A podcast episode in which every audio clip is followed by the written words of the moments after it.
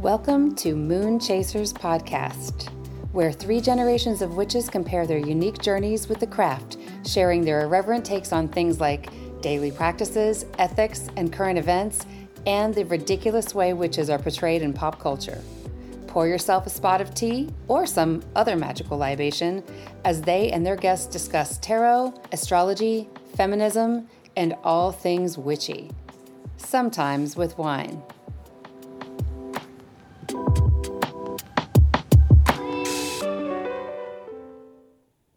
Thing in my head real quick. Here quick. we are. But I'm yeah. good. Are we going? good. Are We're we going. recording? Oh, oh shit. Yes. we're we're all good. We're all good. oh my god. Is it 2024 yet? Like I was listening to somebody talk about today about how January is just the longest month of the year. Like you think it's over and Yes. then it's not. Absolutely. And it's the 31st and then it's still January. And my dry January doesn't end until Friday, so it's especially long. Oh wow. Well, um, good for you though. Good for you. That's not happening for me. I said uh, it's a. It's been a week and it's only Tuesday, and I Yeah. uh, I've got my glass of wine here for our discussion today. it does not feel like Tuesday. It does not feel like it. I I swear, don't know what yesterday like. yesterday felt like Tuesday. Today feels like Thursday, and I don't. Sure. Mm, it, well, I mean, for me, my schedule is weird. So, for Right. me, the fact that it feels like Thursday is a bad thing. It doesn't feel like Friday's right around the corner. Yeah. It because I Yeah. I won't I won't discuss what my job is on here because one of my employers is a avid listener to podcasts. Um but the way I work, I work a week on and a week off and those Gotcha. weeks are particularly rough on me. Mhm. So if Right. it feels like a Thursday, it feels like that rough week is right around the corner. That's Oh, not yeah. good. No. Yeah. No, but it's only Tuesday, so let's let's celebrate. only that Tuesday. Tuesday. Yes. Hell yeah, it's only That's a Tuesday. positive. So Tu- let's welcome all the witches and curious people who are listening to us today. Hello, hello. For our second episode. And we're going to talk Imbolc and sex and love witch lore and spells and magic. And I'm super excited to get into this because I've been ready for this topic. My whole life, I've been ready for this topic. That's awesome. I love it. um, so yeah, let's let's start though. Let's talk about Shay. I'll start with you. Hello. What's what's keeping you witchy these days? It's been What's a month. keeping what is keeping me witchy? Sitting in a bathtub with my eyes closed and listening to music, honestly. I'm Mhm. really letting my my Pisces rising, Pisces, Venus and Mars shine through with the music and the water. So earlier this month, I did a ritual under the full moon that was in Cancer. So it was a perfect full moon because Cancer can uh, Cancer is ruled by the moon. Cancer, you know, in the fourth house. It no, yeah, the fourth house. Mhm. Je- Jenny's looking at me. I- I'm not even going to look at her on the computer because I know she's looking at me shamefully. It's like, how dare you not know? Have I taught you nothing, girl? Um, uh, I did, but can't you know ruled fourth house, the house of home and family. So I did sort of like a little one of my little bardic rituals, you know, where I write a poem and leave stuff out underneath the moon, um, kind of wishing and trying to manifest a safe home for me because I'm looking into buying a house. Mhm. And the the moon and the world works in weird ways. Because, you know, I, I feel like I have manifested things before. Like I feel like I manifested, you know, my my writing job. You know, I feel like I've I've manifested things with these rituals before. And I had a weird way of manifesting getting a, a, a new and safe home because I'm getting evicted in 60 days. So I guess this is the universe kicking me in the ass, going, hey, go So now. not- that's so not cool. It's fine. My landlady is. Um, this is what happens when you rent from an unethical landlady who is uh, not um, supposed to be renting to you. Uh, they can kind of just do whatever they want whenever they want. So, yeah. but it's all I'm good. But yeah, this is it's all good. The universe is telling me t they were like, well, if you want this now, do it now then. Right. So it's you know That's magic is is, weird. that's how it yeah, that's that's kind of what happens is a lot of times you get sort of pushed into a place of discomfort because Mm. it's getting you to where you need to be unfortunately but you know one of the things that i remember telling uh, i had a friend in your situation a long time ago and they were struggling for money and struggling with their career and all these things and we were sitting there kind of having our our friendly like bitch slash therapy session on the phone Hmm. and i just told him i was like look everything's temporary everything every single thing that you go through every single day. Whether it's temporary for a year temporary for a month temporary for a day an hour it's all evolving and changing and shifting no matter what and Yeah. even the times that you're like i never want this to end it's still temporary you know Mhm. so and he was like fuck i needed to hear that today I need to hear that today, so I appreciate you. It's it's uh yeah. So so I mean, thanks universe. I mean, and it's proper because honestly, I don't need to be in this situation anymore. And like even if I have to, you know, live with my mom and stepdad for a couple, I got to be like every millennial and eventually move back in with my parents for at least a little bit.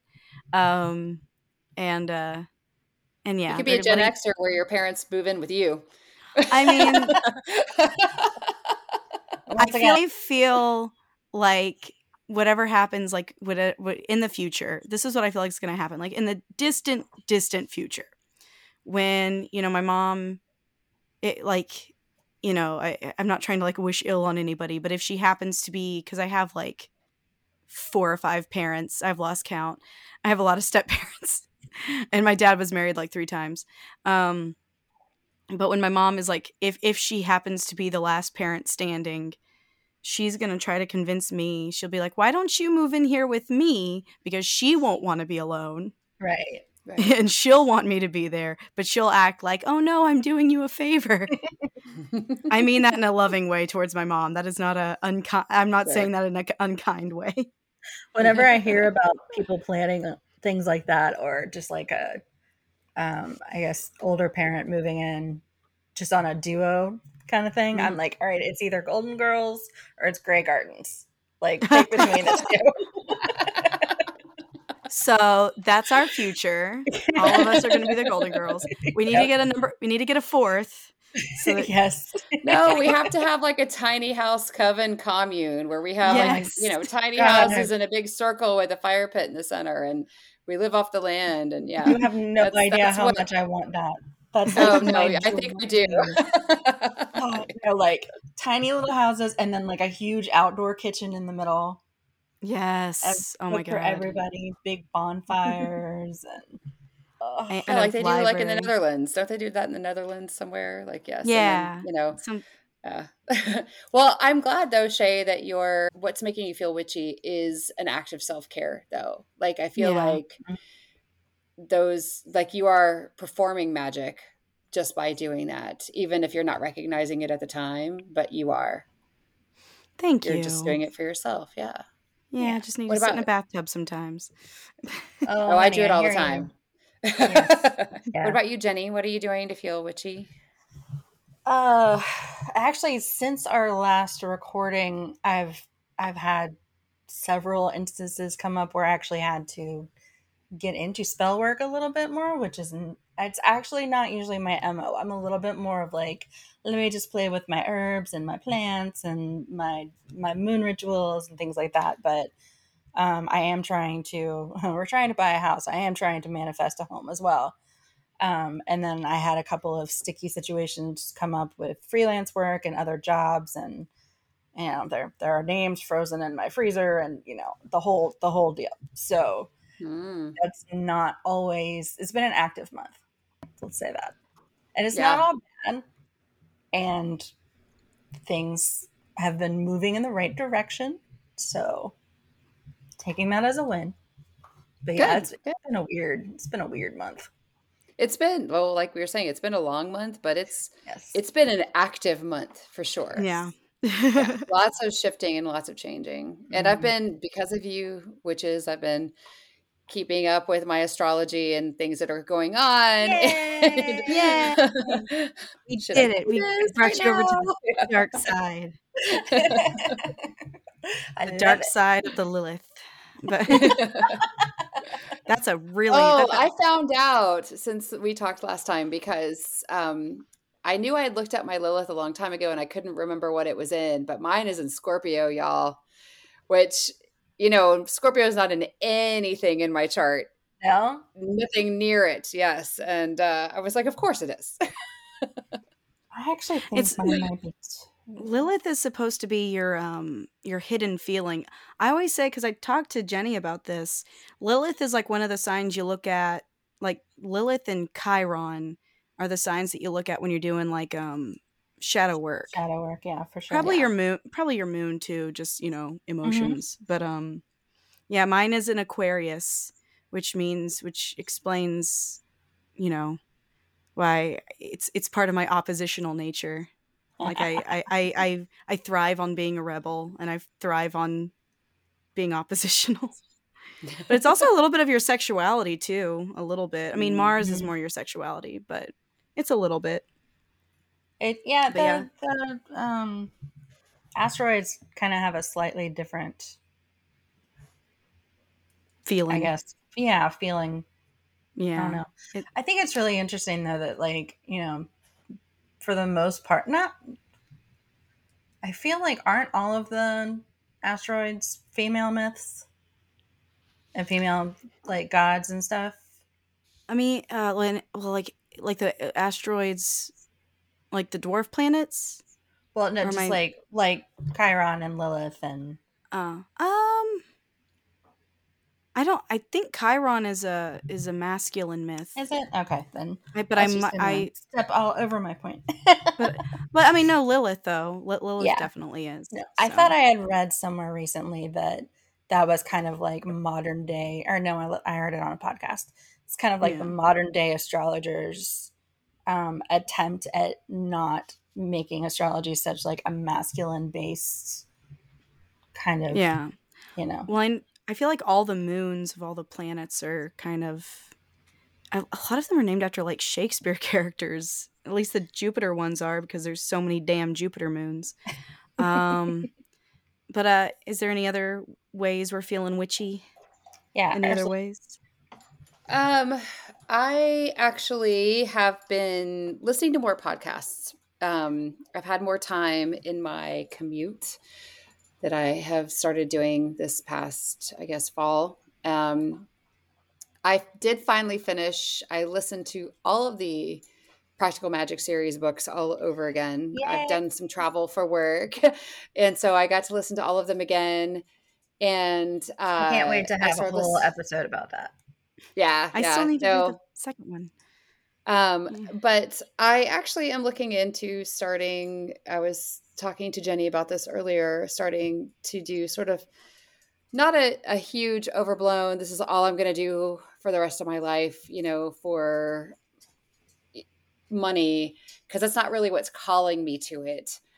Um, I started designing some stickers for uh, spell candles and use artwork to be able to decorate it that's more symbolic versus um, you know reading whatever is on the side of your candle mm-hmm. whenever you're doing a spell and i have also uh, been looking into starting some group ritual ventures because i do ritual and spell work on my own but very rarely within the the realm of the people that I have in my circle am I doing it just for myself.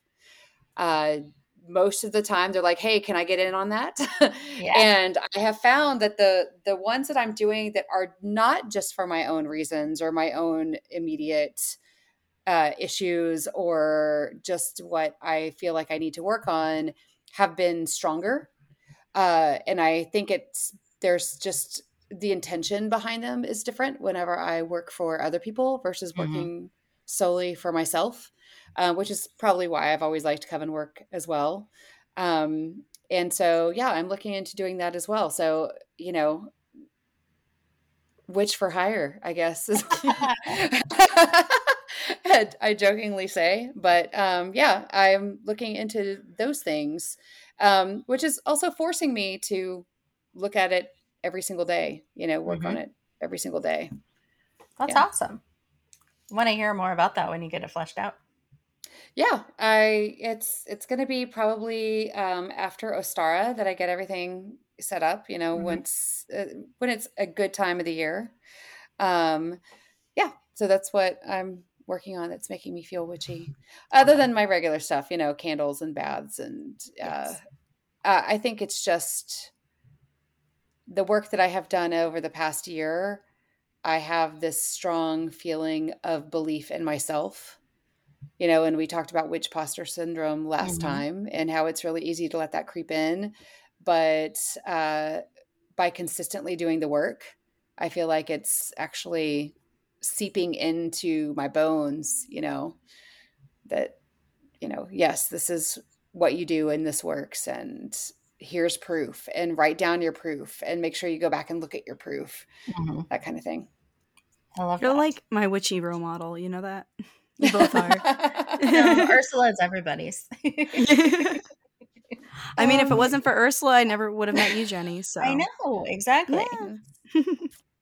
that's, that's, a big just, thing. You know, bringing things together.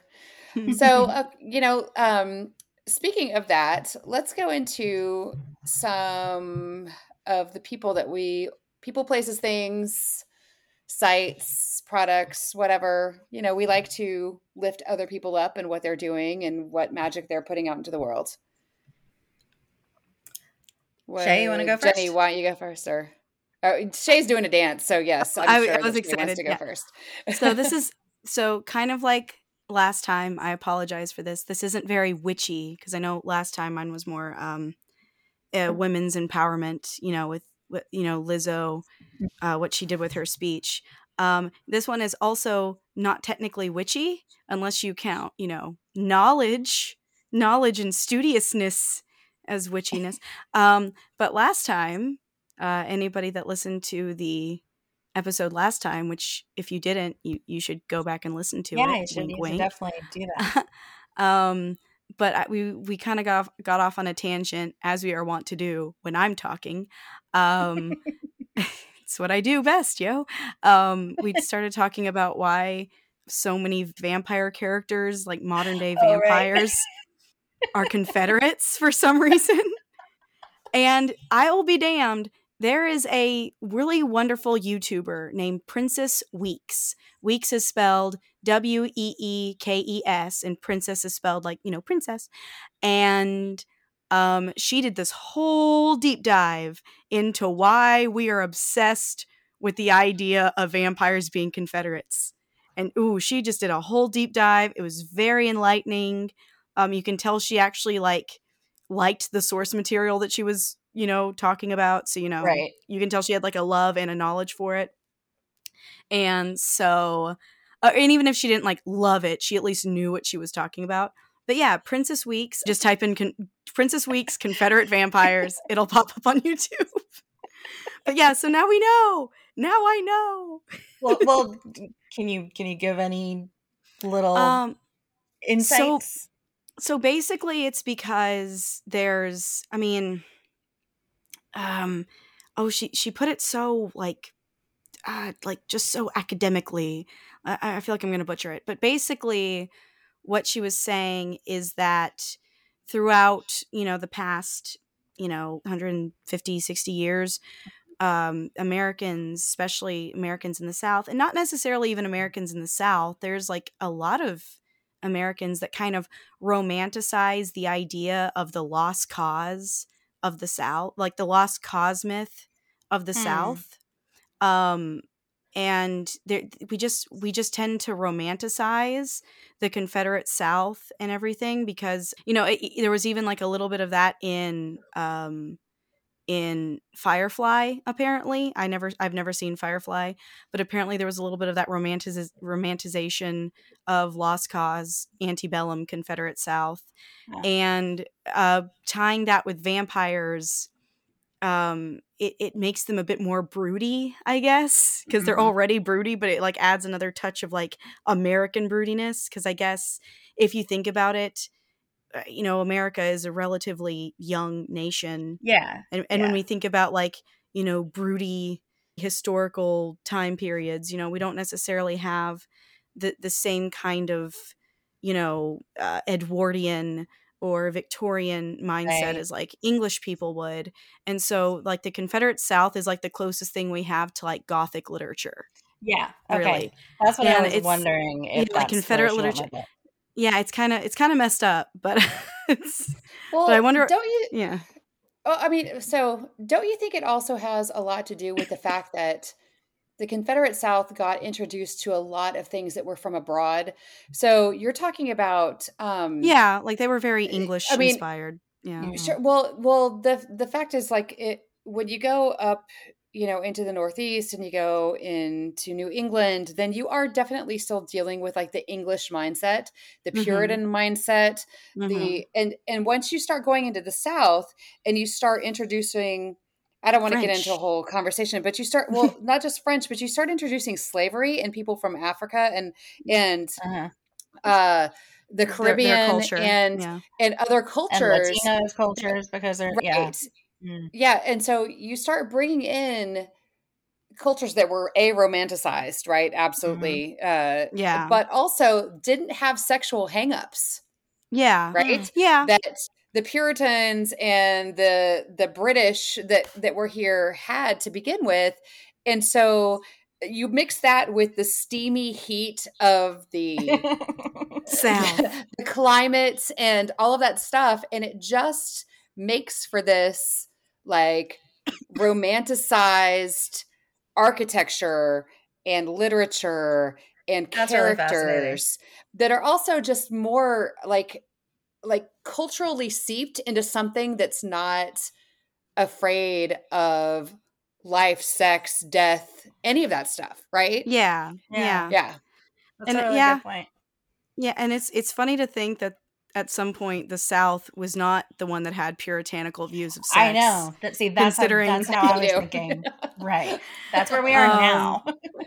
I mean, well, at least we got uh, our our Lord and Savior Blanche Devereaux to to go yes. to bat for us. yes. But yeah, but, but I will say, like, I, I kind of butchered the explanation a little bit. Princess Weekes explains it much more academically and much more beautifully. So I highly recommend that video because it's awesome sauce. Cool. Yeah, but absolutely. Yes, yeah. I definitely want to look at it. Yeah, I was wondering if it was just a time period thing because if you think about, like, even in the Vampire Chronicle novels, You've got, mm-hmm. you know, French vampires and Spanish vampires, and they all are like thousands of years old. But American vampires yeah. can't be that old. And what's like yeah. the biggest thing that you could point to that there is romanticism about, there is like this huge cultural touchstone that everybody knows about. Then it's yeah. like, well, he's from the Civil War. I guess you could have Revolutionary War vampires, but for some reason that doesn't sound as interesting. I don't. I it don't might want, also I don't want like the the wig and everything on my on my vampires. It might well, also, also, like it's it's where it's where most of these stories are located, right? Yeah. Uh, yeah. It's not New Orleans just you know it's Georgia. New Orleans yeah. is sexier, Savannah is sexier, yeah. like all of these like you know it is um, a steamy thing, and then Twilight. Like and then Twilight comes in with Forks, Washington. It's so sexy up there. so sexy up in Forks, Washington you know what I did always think was really interesting is that like with magical correspondences, you have the elements that tie to the directions. And like mm-hmm. that's how I remember it basically is like, oh the south is a little fiery. Yeah. The, the yeah. north is very like salt of the earth. And then east coast is all intellectual, so that's air, and west coast is the west coast, so it's water. Uh yeah, yeah. it's uh it, it's like a Avatar the Last Airbender. Uh, but also, I think I kind of mentioned this. Uh, maybe, maybe, even though I do think there's a lot to be said with what Princess Weekes says, it might also be it's easier for American vampires to be part of like, you know, 1840s to 1860s because that's Victorian, Yeah. and we associate vampires with being Victorian because of uh, Dracula, and so kind of we didn't. okay. Yeah, we didn't really have a Victorian. We didn't really have Victorian. We had No. the Civil War antebellum thing, you know. Right, So, right.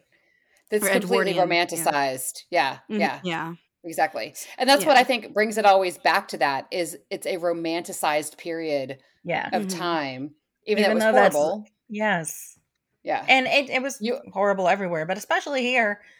Yes. Uh, yeah. Uh, well, and it, you also had, you know, there's a big excuse for it, right? You had lots of men in one Mhm. area that were dying anyway, kind of Right, thing. So right. it's like, uh, you know, it's like um, when a lot of the stories about vampires, like over in England, it was like during the plague, right? yeah, People were dying That- anyway. Yeah. yeah, For sure. yeah.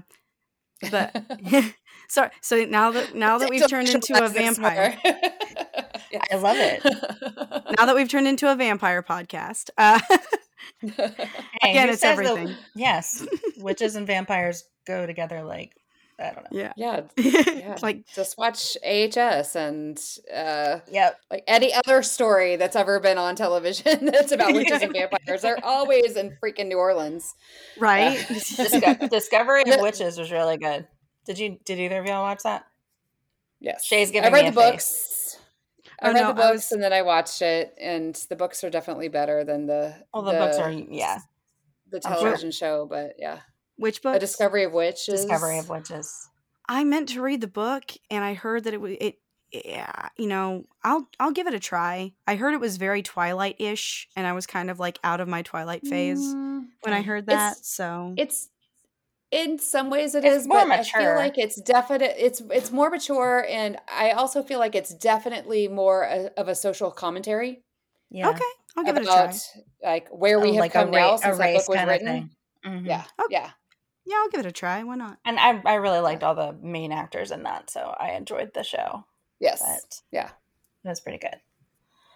Um, I feel like I was about to say something and it just went straight out of my brain. I'm sure it'll pop What- up in here. What what what is your? uh Do you have any one any spotlights? Oh, any witchy oh, spotlights? Yes. So I have an Instagram account that I wanted to talk about. Um, she's calls herself the Wholesome Witch. Um, and this is somebody who brands herself as I think she it's like a maybe holistic coach or nutritionist or something like that. But her whole thing is kitchen witchery, which is a very big deal to me. And um, she um, has a course that I'm actually looking at. And she does retreats. Um, but she also has the cutest little graphics that she puts up, like little infographics for specifically kitchen witchery. So, like today, she put up one that is foods for Imbolc, and it's fresh baked breads and spiced apple pancakes and roast potatoes with garlic and onion. Like she has all of these little foods and herbs and stuff, and then ties them back like butternut squash soup for balance, ginger green tea for health. So I, that's just so my thing. I love it so much.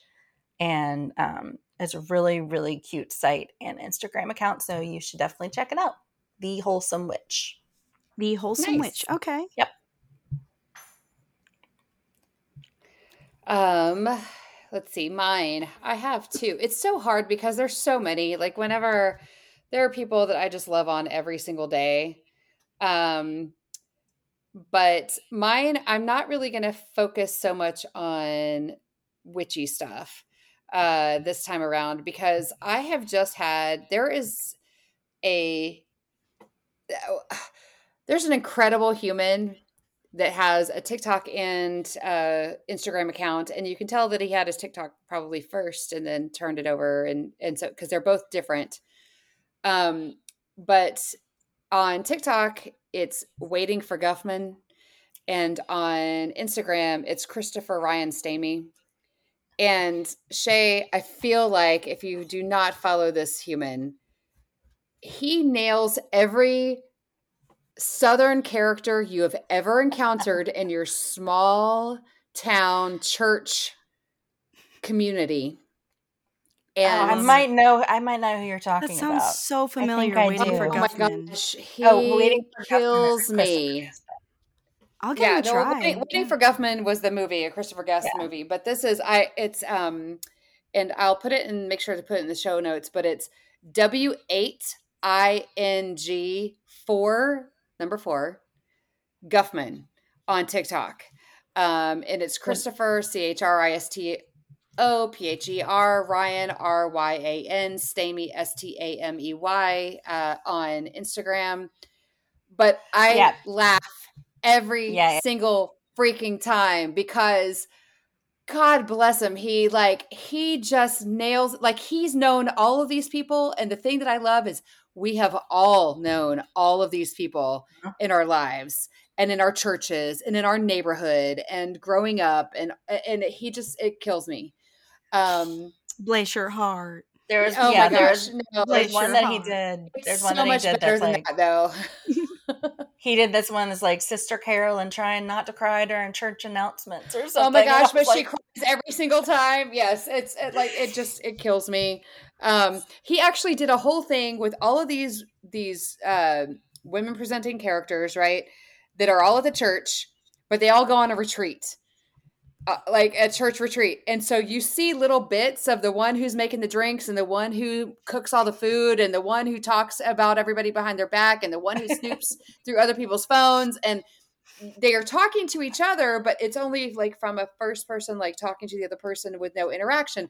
So he's just brilliant with the way he does it. Um, I love him and I can watch him all the time. And I've passed him on to so many people who I know Mhm. love characters.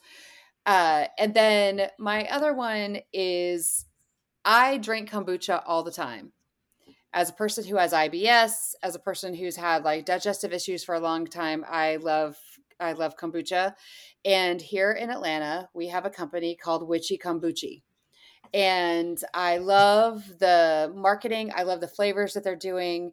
But I also love the fact that, like, even the other day on their Instagram and TikTok, they were at a local restaurant and they were plugging that local restaurant and uh, giving them props and how you should go and check them out too. And I'm sure it's a it's a restaurant that their product is in, but it's just always nice to see when people are paying it forward for the business that they're getting for the businesses that are are you know using them and their flavors are just freaking outrageously delicious. Like they have uh, like their ginger peach is really good.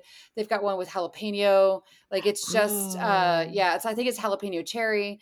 And so it's like it's really interesting but he also talks about like creating you know like eh, basically like breeding scoby. He talks about what it is and how it how you do it and um and they also are a um a shoot off of Sea to? Star, Sea to Star yeah, yeah. Collective. That's where Yeah. it came from, and that's where Okay. they have their headquarters. And so, like, they come from witchy people Cool. too. So you're, yeah. So it's, um, I love their product. I love to drink their product, but I also like their Instagram and their TikTok.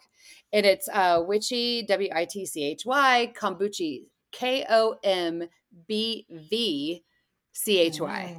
Had to be I sure. feel like I follow them somewhere.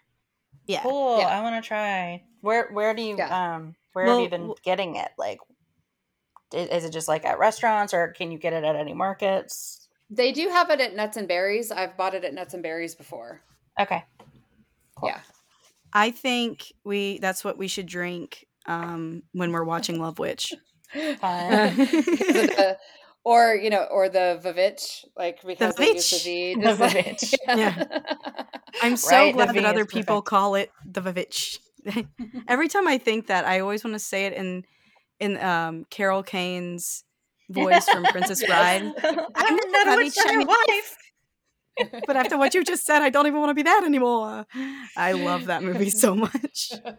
In the um, But, uh, De- in the Decatur Square, our courthouse down there has like the letters it has V's as U's, um, or U's as V's. Sorry.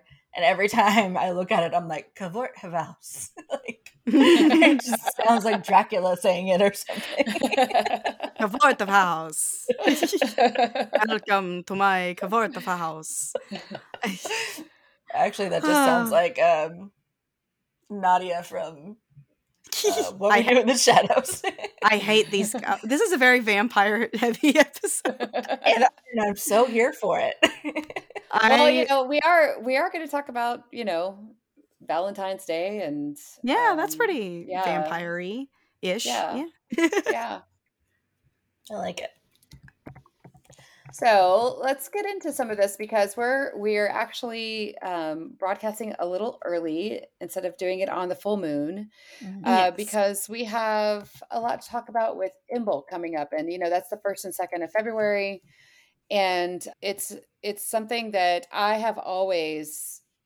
It's one of my favorites, I guess. Um, even though Brigid's not the goddess for me per se all the time.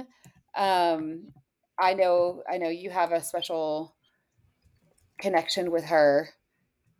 Um Shay. It, yes, it's it, it's weird because I never thought I would. I didn't think that I would. It's because she keeps popping up. Mm. Oh, you know okay. what I mean? It's like a synchronicity thing. Yeah, because there's eh, honestly, I, I know that everyone has their particular goddess or deity that they venerate or revere. I don't usually wor- use the word worship because you know I was raised Catholic. That that word is is a little different for me, but I do mm-hmm. venerate certain deities. And the big one that I've been venerating for quite a few years now is Aradia, um, which is not a goddess that a lot of people know much about. Um, I think I talked about her a little bit on the last episode. Uh, it was a very long mm-hmm. episode. We talked about so many things, but, including um, vampires, including vampires. This this is a covert vampire, covert D and D podcast. We're just luring you in with the witchy stuff. Um, but you know, Aradia is always. I noticed one of the reasons why I feel drawn to Aradia is because her her backstory is so convoluted. And if you were to ask some people, they would say, oh, the daughter of the moon goddess Diana, which is, you know, some people might take as blasphemy because Diana is supposed to be a virgin goddess, but she's also the daughter of the sun god, Apollo or um, Helios, depending on, I guess Helios because it's Italy. Um, but she's supposed to be the da- so basically the daughter of the the moon and the sun and some christianized very christianized versions of that story because lucifer used to be the name of a sun god in etruscan culture um that she was actually the daughter of diana and lucifer and so people started saying that she was like the daughter of the devil when really she was supposed to be the daughter of a sun god mm. And I was always kind of attracted to her story where basically she's you know there's there's uh, a pagan and a christian element in it and you know i'm the episcopagan and also the fact that she's supposed to be kind of like witchy jesus in a way because you know but i yeah things like that and so that was the main goddess that i was always attract like attracted to. I venerated um and i still do like i i have her tattoo on my arm. Um you know i've also been very attracted to lilith which is also you know judeo-christian folkloric figure.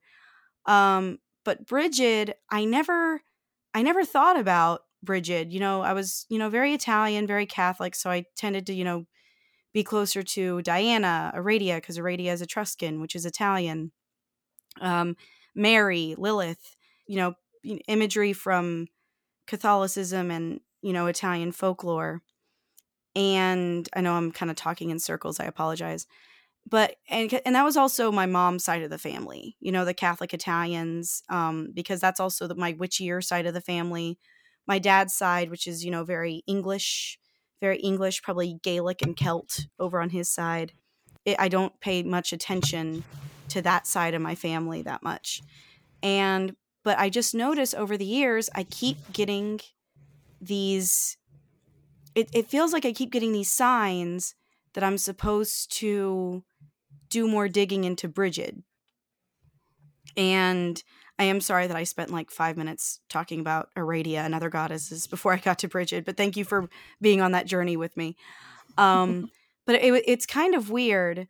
So I hesitate to tell this story because I feel this is something that can get me canceled real quick. And I'm I'm not famous, so I can't get canceled. But like, I don't think I we have wanna, enough followers for that yet, love. Yeah. Well, I'm just saying for future reference. Uh, but so this is a weird story because it it all comes down to I didn't know what to do. Um, and I so my family is actually getting starting to be pretty supportive of my witchiness. Like they don't understand, and like I think on some level, you know, they're still secretly praying for me.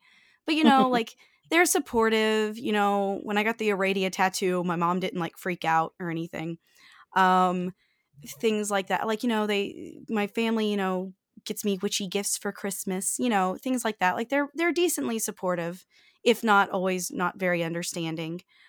Um and my brother a couple years ago, like before the pandemic, he got me a gift from when he and his then fiance, now wife, were in New Orleans. And maybe you guys know where I'm going with this.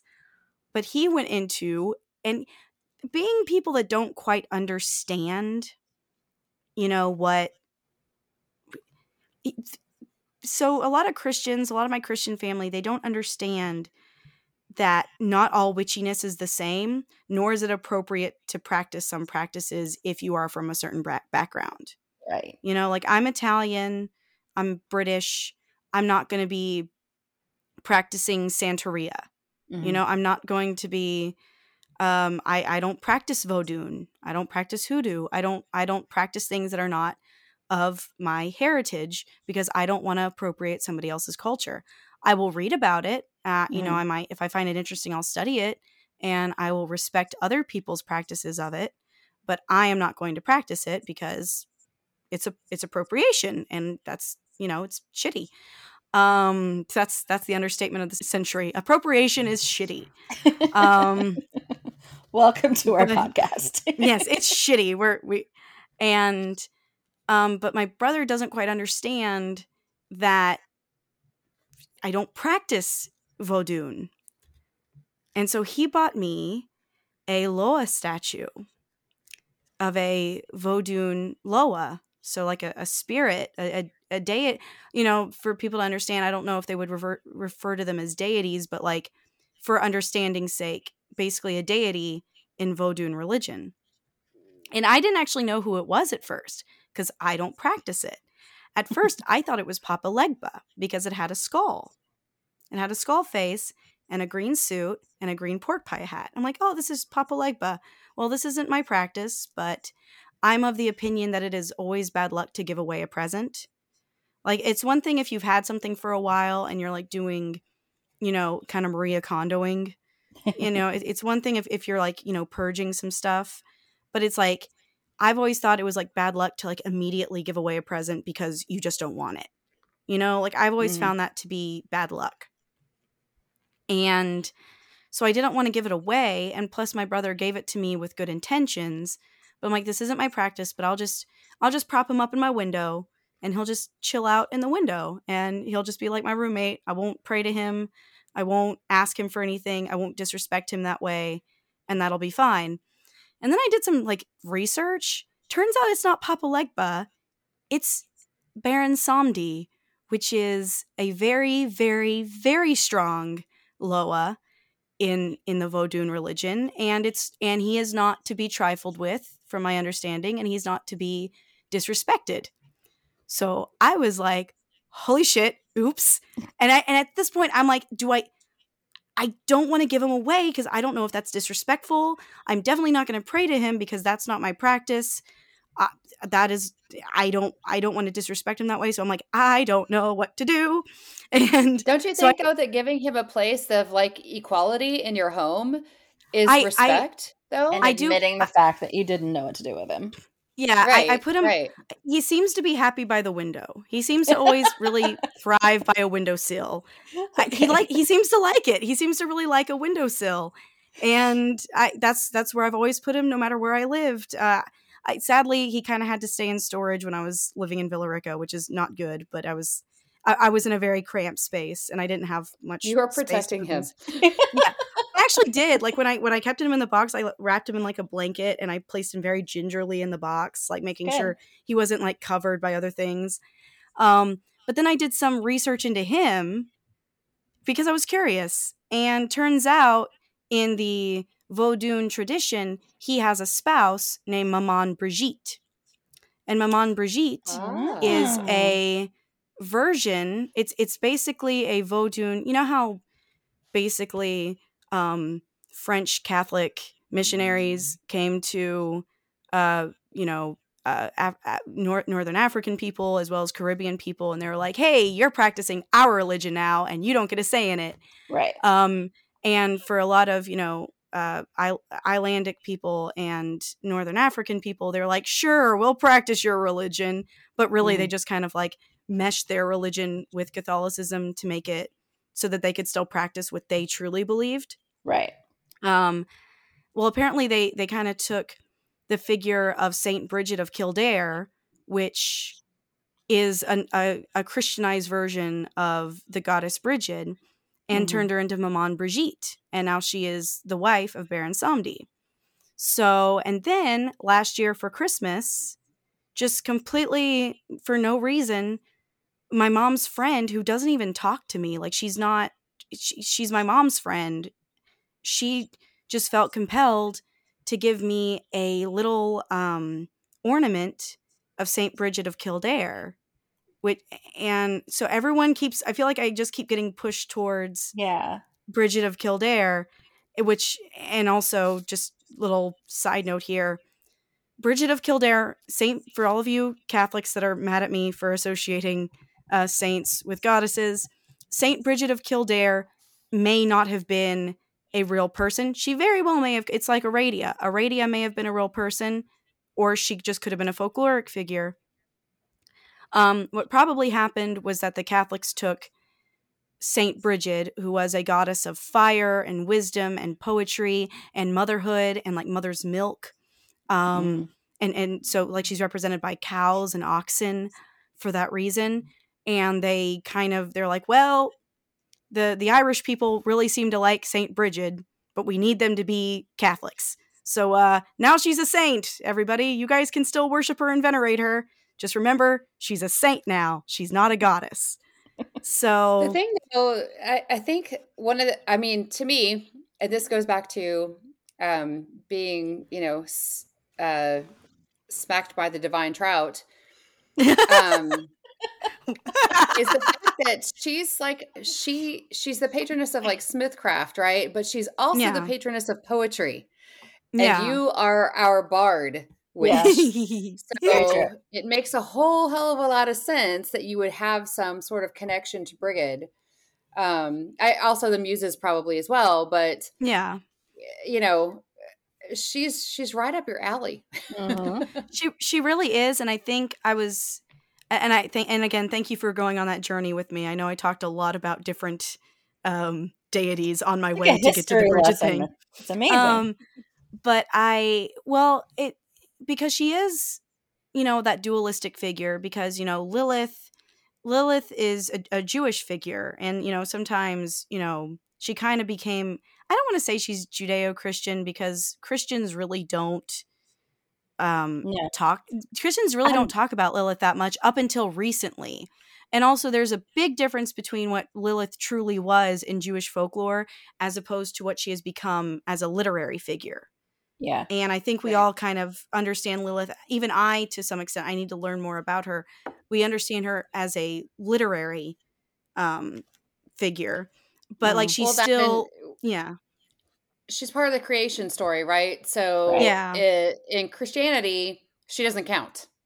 No. Yeah. well, she's suppo- Eve was the first woman as far as creation goes, Mhm. and so um, Yeah, yeah, and- she's Not in not Christian Bible. at all. Right. Yeah. and lilith was the disobedient one um but, yeah, but it's she's not still- even acknowledged. Like I was, I was raised, um, you know, in Southern Baptist, Baptist and non-denominational schools and Mhm. churches and all that kind of stuff, and I didn't know the the story of Lilith until I got to college. I didn't know until high wasn't come up. school. I well, I guess I kind of heard like little like inklings of it in like middle school, but I didn't like know anything about her until high school. Um, but the thing is like she's still she's a Thank she's you, Sarah become sort of I know. thank you thank you 90s um but the 90s witches gotta love them um yep. but i i but i you know I, I i'm drawn to her because you know she is a pagan figure now but she also has ties to you know the judeo-christian god and aradia in a way because in some you know lore she she is trying some lore this is i have such an issue with this because charles leland wrote her wrote aradia as um she is constantly trying to wrestle with the fact that she's the daughter of the devil and she's trying to make up for that fact i'm like that's not what that is she's the she's the daughter of a sun god that's not the same thing as the devil um but even with that In there's like a, Christianity, it is though. true but she Yeah, yeah. also well, like when you look at her story of aradia there's a lot of um foils to jesus because her mother is a is a virgin goddess diana mary was a virgin. Um you know some people rever, re, refer to the sun as a version of god. You know helios is is is a her father was a god essentially. Um jesus was supposed to you know you know be be the the the, sh- the shepherd of man and in a way she was she she kind of rallied up all the disenfranchised women and you know taught them to you know worship the moon and dance naked in the woods uh there, there's there's more to it it's not just dancing naked in the woods but um but you know there's there's a christian connection there and then there's a christian connection with you know the goddess Brigid. And so I wonder if like this is I'm just as the Episcopagan, I'm always just going to be attracted to the goddesses that are kind of, you know, a, a little a little Christian but not really. You know what I mean? Mm. So yeah. Again, sorry. I'm I told Jenny that I wasn't going to be talking a lot in this episode. I said I probably won't talk a lot in this episode. But then And we then this talking happens. about deities and yeah well it's fun De- it's fun to talk about deities but yeah so that's that's i think i think bridget has always been like you know nibbling at the edges of my mind going hey i'm here Speaking of Bridget, and I call her Brigid, like it's there's breed, uh, you know, all different versions. Yeah. Um, Imbolc, which is you know evening of February first through the evening of the 2nd um, is also known as Saint Bridget's Day, right? yeah Um, yeah Yeah, thank you, St. Patrick, for coming through and you know making everything uh, to be about the Catholic Church. Um, Yeah. but it's it's you know it's it's marking the beginning of spring, hmm and uh, uh, and of course, when we speak of these things, most of uh, the Sabbats that we celebrate now are based on the UK version, Irish version of what the holidays were. Um, Yeah. So it's Lammas on the other side of the world at the same time. Mhm. So, um, you know, uh, there's, you know, we're finally starting to begin the very like tiny shoots of green that are going into the Mhm. spring. And I've Yeah. always loved Imbolc because um, it's, I guess I've lived, so I've lived in Texas and I've lived in Chicago, I've lived in Michigan, I've lived in Georgia, I've lived in California. And spring has always meant something completely different in every state that I've lived in based on the weather and how it has mm-hmm. felt. And I felt like most of my magic and most of the things that I feel in my body are so tied to what's going on in the weather. But there's something about Imbolc that still has that shadow darkness of winter like looming over it yeah. but this little like ray of hope that starts to come in that I've always loved, right? And it's it's also because fire is used in that to kind of create that ray of light to bring in what's happening. So I've, you know, I, I've loved I've loved the work that I've done during Imbolc. Anytime I have rededicated myself to magic, rededicated myself to a goddess, I have done it around that time, either Imbolc or Ostara. hmm You know, it's not the the, The witchy time of year that we think of. Yes, it's the time that like we're like it's kind of a rebirth time for everything, right? Right. Um, and so I I've loved working at this time of year. I also love the closeness to Valentine's Day. It's it's really interesting because most people have like big holiday and rituals around Christmas or Thanksgiving or even 4th of July here, you know, in the US mm-hmm. and um my mom for some reason after my parents got divorced, she made Valentine's Day to be this bigger thing. Um, and I loved it because it was not expected. You know, like when she first started doing it, uh, it was after my parents got divorced that she started treating it that way. And I loved that it was almost like Christmas morning because I would come out that morning and she'd have all of these like presents and candies and stuff on the table and always made like a big deal out of it. And I don't even know, I've never even really asked her why other than maybe it was just the time of the year that she could afford more things because of that time of the year, you know, and but I also I feel like it started my energetic connection to this time of year for some reason and it being around love and fertility and hope and I feel like that's where it, it all kind of came from. Um, and so I know I've brought up the whole being smacked by the divine trout a few times.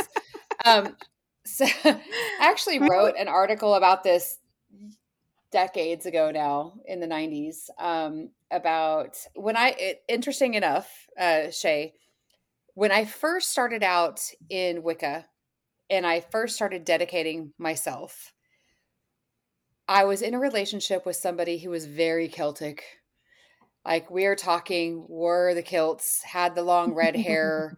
like I would be surprised if he like, you know, still to this day didn't carry a sword around.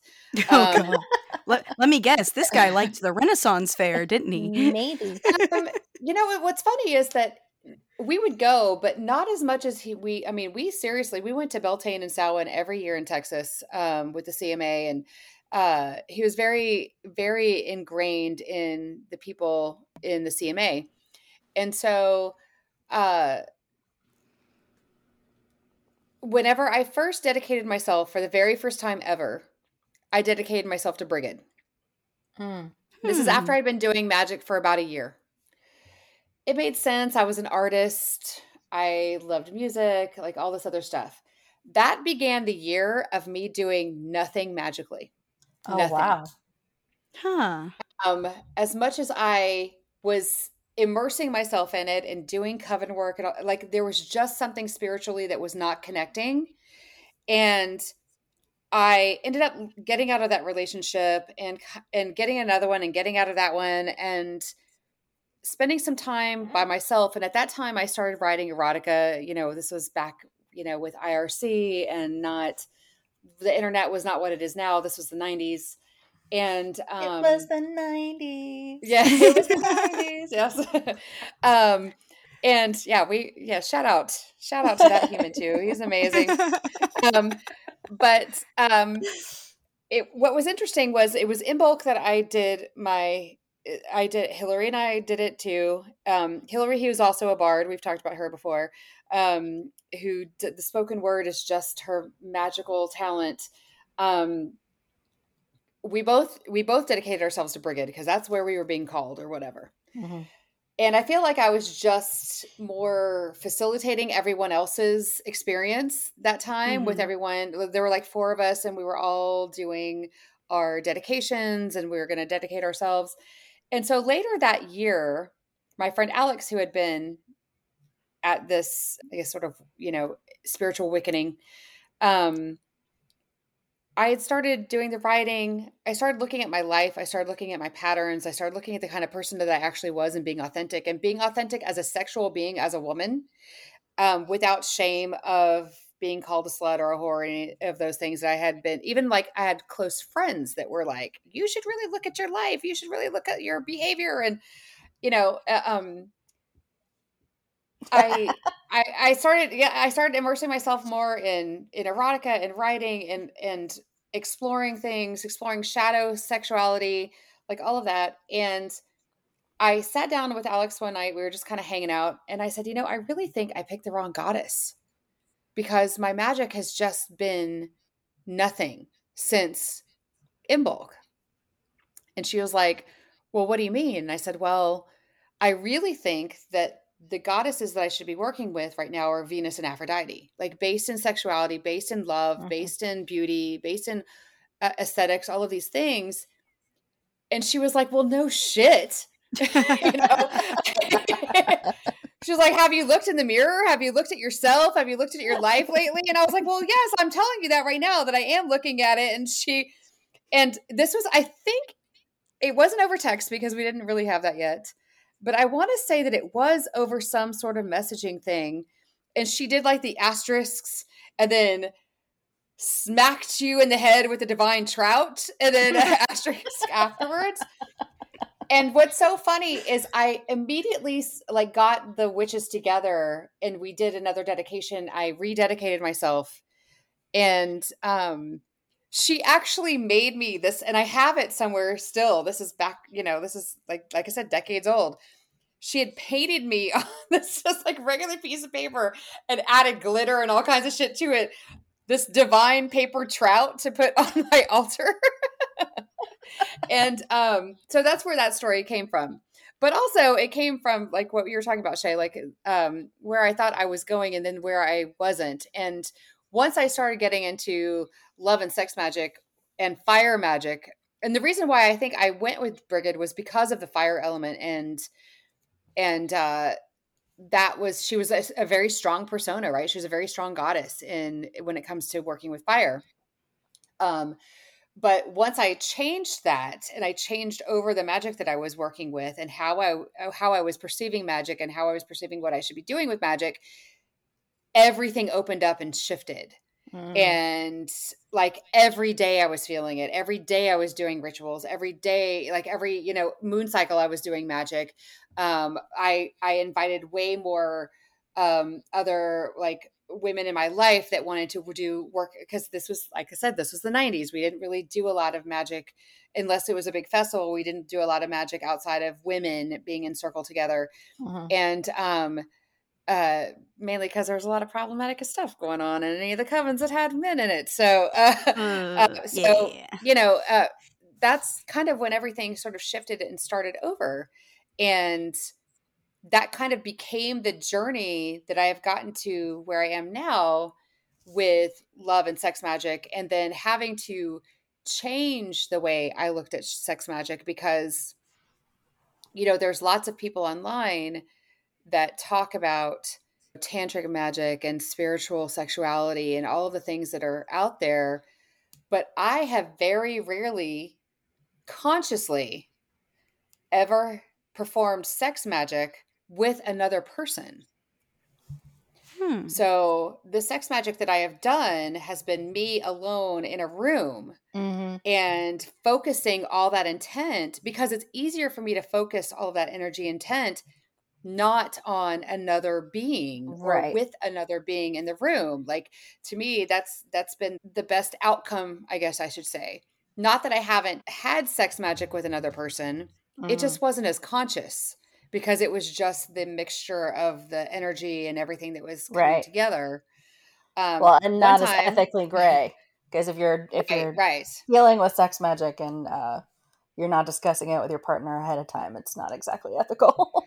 and one of the things I had to just learn in my life was that I was a sexual healer. And so I mm. didn't realize that I was doing magic when I was being intimate with someone, even just making out or whatever. I didn't realize that that's what I was doing at the time because that's where my natural um, magical talents kind of lied, right? Mm-hmm. It was mm-hmm. in in that realm. Um, yeah, Shay, my Mars is in Leo. Nice. with my son. So yes. yeah. So it's um well it's is Leo definitely is Leo exalted in Mars? I know Aries is exalted in the sun. Or the sun is exalted in Aries. I don't think so. I might be I, I only it's, know I mean Leo is my sign. Yeah, Leo Leo is my sign, it's my ruling planet. Mm-hmm. Yeah. It's so, the well, sun. So, well, yeah, sun's your ruling planet. I yeah, um but what what is your what is your rising again, Ursula? Um my rising is Taurus. Oh, so, so your Venus, Venus, is your ruling planet. Yeah, well yeah. Venus is your chart ruler and Right, I have yeah. I have two chart rulers, um, the stormy planets. the stormy the stormy planets uh, a philosophy and dreams, which is why I overanalyze fucking everything. The sun is is your- my ruling planet, actually, or my Yeah. chart Oh, yeah, yeah, yeah. Because it's I always forget if it's Scorpio or Leo that you're rising. I always because I know Leo, it's all fixed. Leo rising, Scorpio moon. All right, we, That's we right. got we pulled off of Ursula's story. Sorry. I'm oh sorry. no, it's okay. No, yeah, Taurus is my rising. My Venus is in Gemini. My Sun, my Mars, and my Mercury are all in Leo. Okay, my Um, my Mars is Leo. My Venus is in Gemini. We had Mhm. we, there are Yeah, other. so we, we have those. We need to those look at our Yeah, charts together. My yeah. I gotta. my rising Venus and Mars are all in Pisces, and that's why people think I'm a Pisces when they meet me. And That's then my moon. So yeah, Yeah. that's why we get along. Yeah. It's a lot of Piscean energy. I, I, yeah, and I'm also a little naive sometimes. but then, I- feel like my Aquarian moon needs to like smack me upside the head when I'm being naive. It's like, hey, Oh, my big three are always fighting with each other. Like my my Leo is in the future, my Scorpio is in the past. Taurus is just like let's just smoke a joint and like chill out and be here now. eat, drink, and be merry. exactly. I, It's like one of you always has a foot in the pr- future, one always has a foot in the past. Can't we just fucking be in the hot tub right now, like together, Exactly. present? yes. We- we could all be drinking and banging in the hot tub. Yeah. I do That- have a question for Taurus to Ursula. a T. sure. I do have I do have a question for Ursula. Do you think because I still feel dedicated to Aradia, Mhm. um, like you know, I, I I got the tattoo. If I'm not dedicated, then I'm fucked. But uh, that's like the equivalent of uh of getting like your girlfriend's tattoo. Or like, oh, that's even worse. and then you got to scratch it out and get another tattoo of the new girlfriend on it. Um, Why no well, forever? like, do do you feel like you can be dedicated to more than one goddess? Because maybe maybe it's my divorced kid energy, where it's like I feel I can make- I, I can have a step goddess. yeah. Well, it's like I can make Well- both my mom and dad happy. I can make both these goddesses happy. well that's the thing and i think it's i think part of it and i'm definitely there right now um because i feel like you know when you're looking at goddesses right you're looking at these entities it's really just a facet of a major energy ball right that i- you know it's you're, you're looking at basically this huge diamond that's got cuts all over it right that, Yeah. that reflect something Mhm. and Mhm. so there are going to be different facets that shine their light on what part of life you're in. And, you know, Yeah. like right now, Hecate is shining really bright with me because I'm entering the crone period of my life. I'm doing more teaching. I, you know, like I can understand sort of like the mother of witches and how, like, and how she can embrace all three, you know, maiden, mother, crone aspects of of being a human um eh, of myself versus the maiden mother crone aspect of the goddess.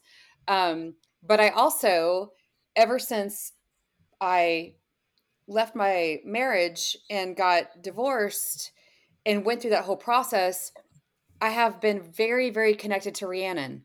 And that's sort of like i'm to be patient. I'm to take my time i'm going to punish myself you know to to prove that i'm a good person um, i'm going to be a strong mother i'm, I'm going to sit in my sovereignty and look for that person that i'm their equal and i'm a, i'm the queen and i'm not you know i'm not belittled i'm not lower than someone else. So uh i'm i've been in that place for quite some time where two goddesses are speaking to me i feel like at the same time um the last time i did a dedication i did dedicate myself to rhiannon because i really just needed to get back to that place where i i was like i'm not martyring myself anymore over my relationship and my situation i am the fucking queen of my own universe Mhm. I am worthy of equal love and equal stature and equal seating in my relationships.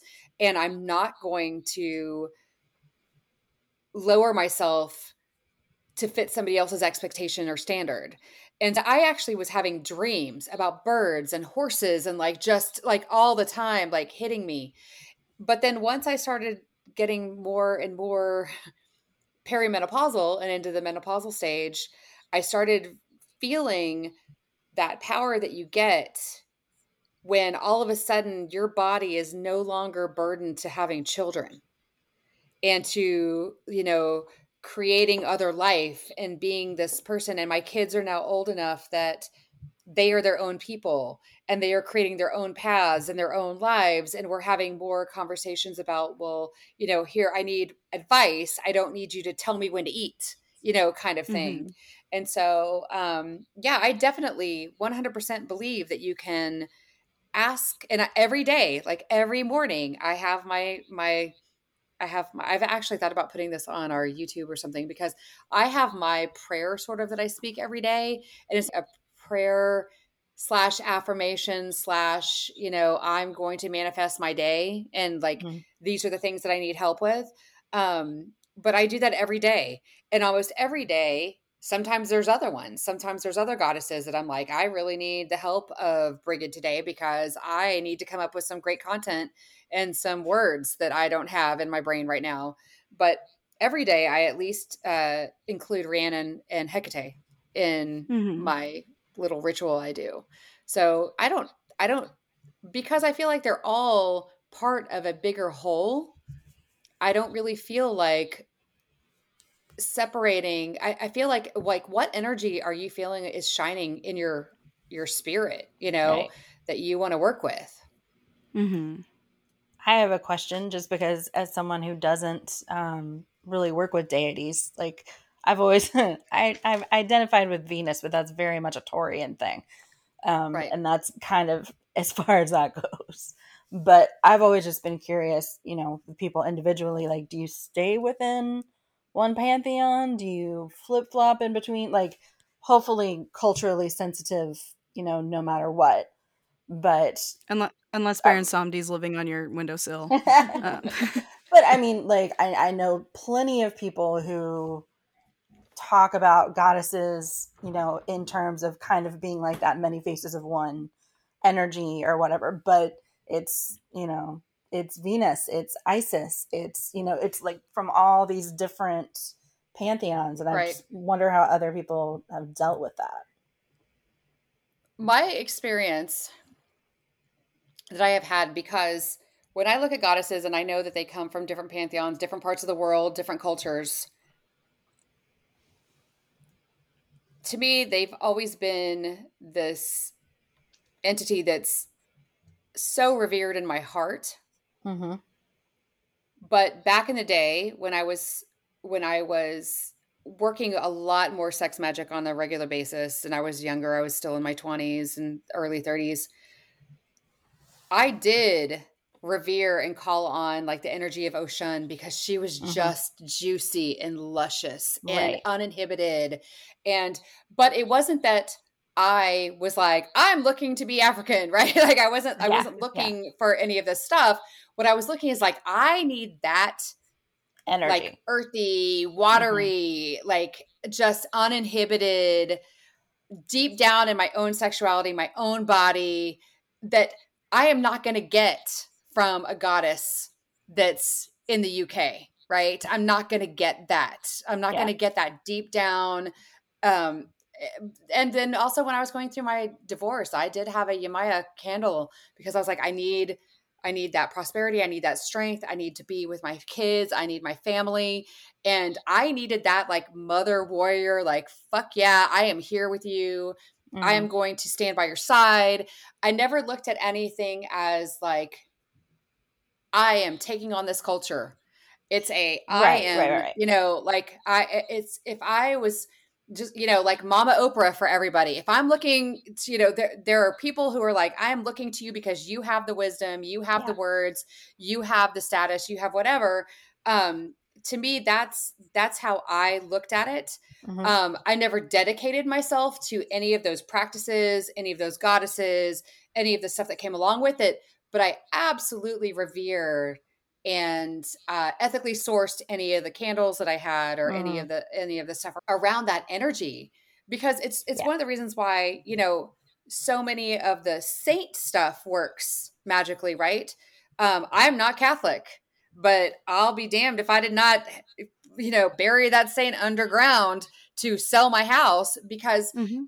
there's you know upside down underground was it joseph um I think that so. uh Yeah. that because the amount of belief and energy that's behind that that Mhm. statue is so strong right um and so the way i've always felt around this particular subject is i have 100% utmost reverence for any god and goddess that has been on this earth and there have been ones that i have felt connection with without feeling like i needed to culturally bring myself into that place Sure. but their voice was really loud you know Yeah. whenever i've needed it there are parts of the world that i feel more tied to you know like like i feel like i'm being drawn to go and visit there Mhm. um Mhm. I- i think the other issue that you often have to deal with though as well is like i have a lot of of women who have done circle with me or who have taken classes with me or whatever who are white who feel very strongly connected to egyptian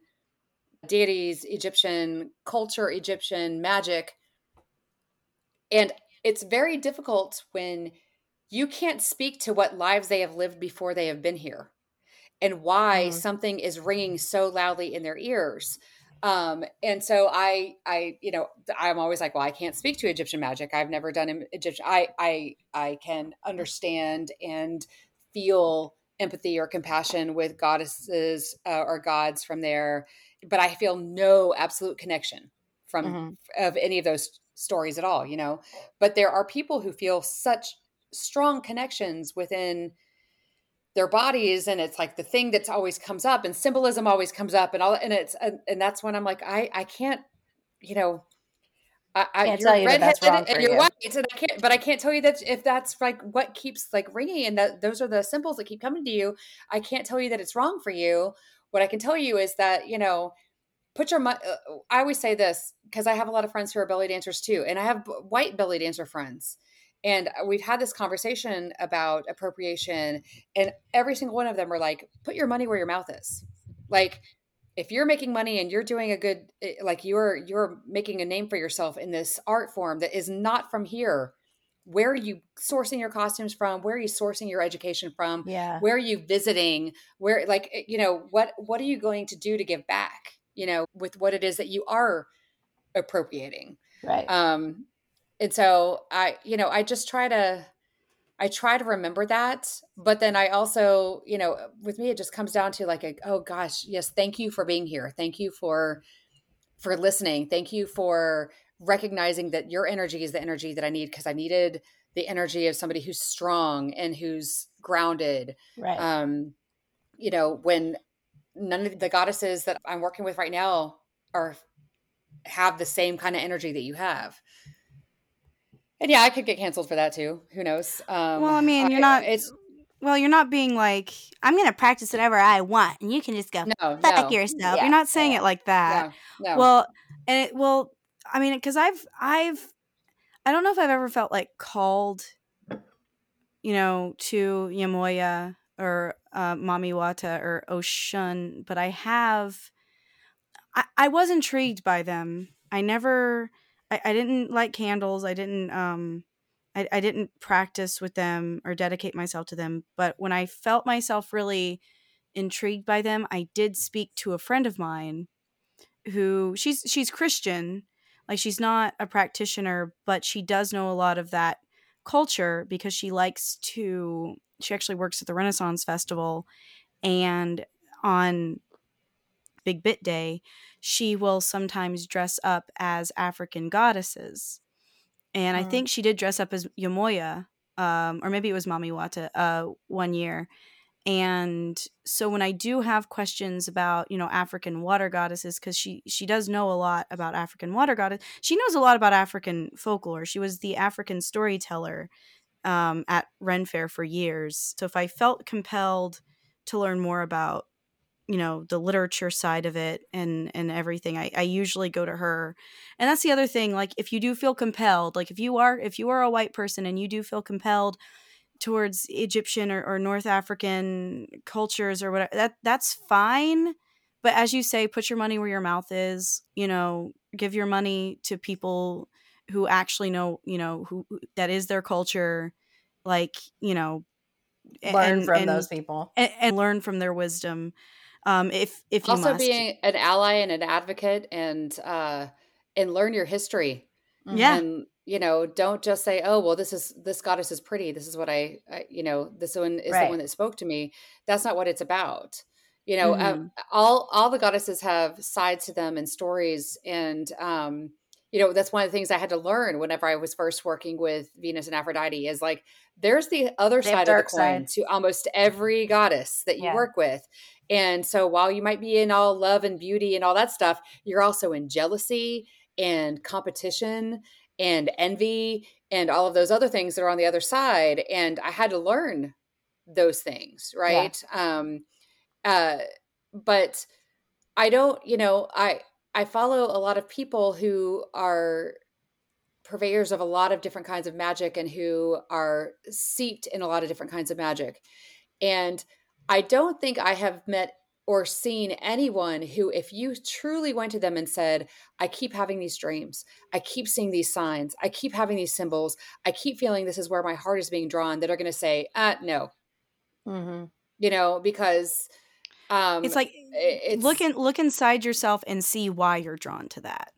Like right. look inside your like because there was this one I know we, we talked about you know the dreaded TikTok. Uh, there was um there there was a, a BIPOC lady on TikTok um who was talking to the WitchTok end of things going if you're a white person and you're saying but this but, but this culture that is not my culture speaks to me you know look into your past like look into your own heritage see if there's like a a bit of you that is like culturally connected to them right like like culturally connected because maybe that is your ancestors trying to talk to you and awaken something in you uh, keep in mind that was one person uh, one one bipoc on tiktok I, I can't say that they speak for everybody but um Right. but it's but yeah because that's That's that's, kind of what i was or or Yeah. you know pay past that lives. person Mhm. Yeah. pay that person to for their labor be educated or to be a part like you know let the person who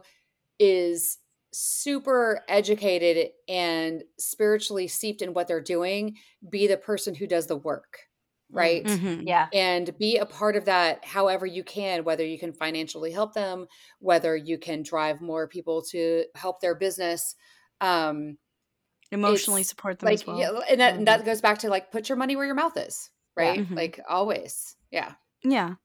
Um I know uh we were talking about it earlier before we hopped on. You know, if we're talking about like um well because you know, it, it is Im- Imbolc it's not the beginning of spring, but it's the it's it's the promise of spring. Isn't guess I I, should I say. believe the word actually is like it means translated to in the belly. yeah, like the seeds in the belly or something Mhm. like that. Yeah. So And- it's it's all about that like it's deep underground that growth right now. Yeah, and but it goes into know- lupercalia it goes into festival lights it goes into like what valentine's day became like it's Mhm. it's kind of all the the beginning of those things and lupercalia Groundhog's Day. yes well, Groundhog's and, like lupercalia like you know the the romans basically they would sacrifice a goat and a dog and then they would whip the women with the hides of these animals to make sure they were fertile like it's you know, Sounds like a sexy, sexy It's- time. yeah, Oh, yeah, it's it's got some darkness to it like because we start are still in that shadowed but it is also the beginning of thinking of like what like fertility is going to be a thing right Mhm. Yeah. um i it's funny that like most people who don't understand paganism or or uh i'll just say paganism because that's really what it's it's it's mostly blanket about term. is like yeah. it's about how people existed and Mhm. survived over a year and Mhm. most of these things were in an area like think about what it would be like to live in maine you know with with Oh, no modern comforts over the the year right and like Right. how Mhm. much of that year are you storing and saving and barely Mhm. surviving and then like trying to make sure all the crops grew and all of the things you know would happen um so it's yeah it's it's in the belly but it's it's not like it is at yule right where yeah. It feels like that moment of I'm just going to close my eyes and die and be reborn, you Mhm. know, and then let the sun come back. It's that the sun is already back enough to make you feel like you've got some hope of survival for the rest of the year. Right. You know, like It's it's, like you- about to turn. It's Yule like the promise that the February sun will return. Michigan. like when you're like, oh my God, this snow is not going to be forever.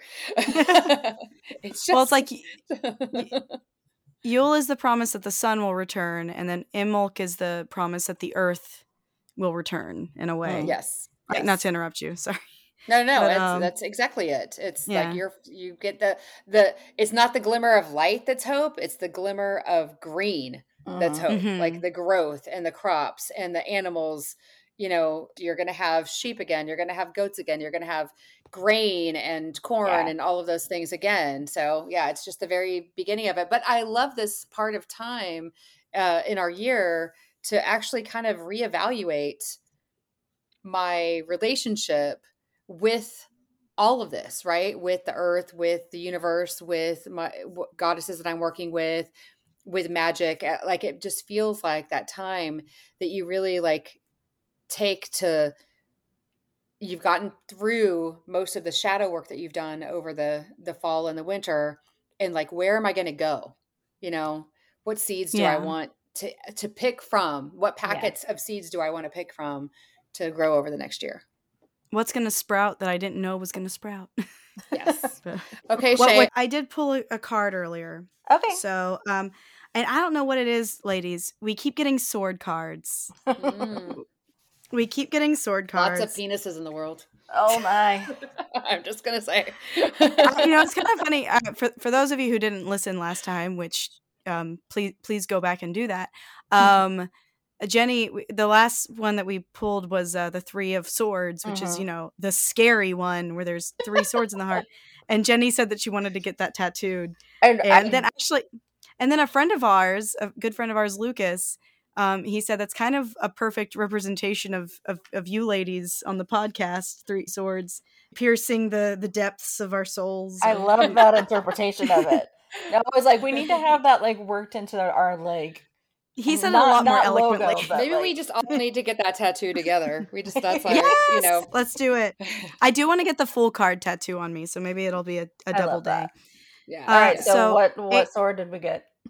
So we got the ace of swords Okay. um as an as an aries i i love the ace of swords um but uh in, in my little book that i have here um you know just gonna read from it it's like after a difficult time or setback cut through inertia doubts and fears start again and overcome any obstacles which you know i'm getting evicted so that's i, I i'm glad that this card got pulled um this is a time for learning training or retraining a satisfactory legal settlement resolution of a neighborhood or work dispute neighborhood dispute yep um i am getting evicted uh or winning overdue recognition of effort at work a good outcome of medical and surgical procedures i feel like all the swords have something to do with medical procedures Being cut um, open, sure.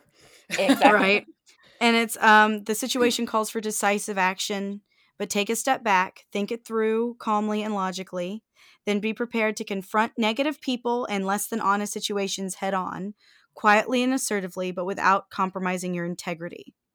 So a good time for thoughtful action which is something that i will struggle with because i am very much a do first think later type of person. Um, and obviously this card is telling me no do totally do the thing but like think the thing first and then do the thing Well, But- yeah, because you're dealing with intellectual realms, right? Right. yeah well because Um, well swords are the card uh, that that's the card associated with air Mhm. and air is the Mhm. element of, of logical and intellectual and thinking and and things like that so Right. Yeah, so does the sword and uh, for those of you who don't know, in my deck, it's the sort of there the Ace of Swords is represented as a disembodied heavenly hand holding a giant sword in the sky. So in case anyone, you know, I'm let, let me paint you a picture with my words on this podcast. This is gonna turn into sexy tarot ASMR. Oh, Well, and and vampires. And vampires. Yeah, always But does- vampires apparently. What does that mean? Does that mean anything to y'all, or like the Yeah. decisive action? You know, having to confront neg- negative people and negative situations and overcoming hardships. You just described Mm. my entire last month, and I'm still Oh. like embroiled in it. But I'm I'm actually dealing with a legal situation having to do with the house that we're trying to buy because um, the previous owners are going through a bankruptcy and a nasty divorce, and we can't like we have to go through eight steps to get answers from anybody because they will only meet in mediation and things like that.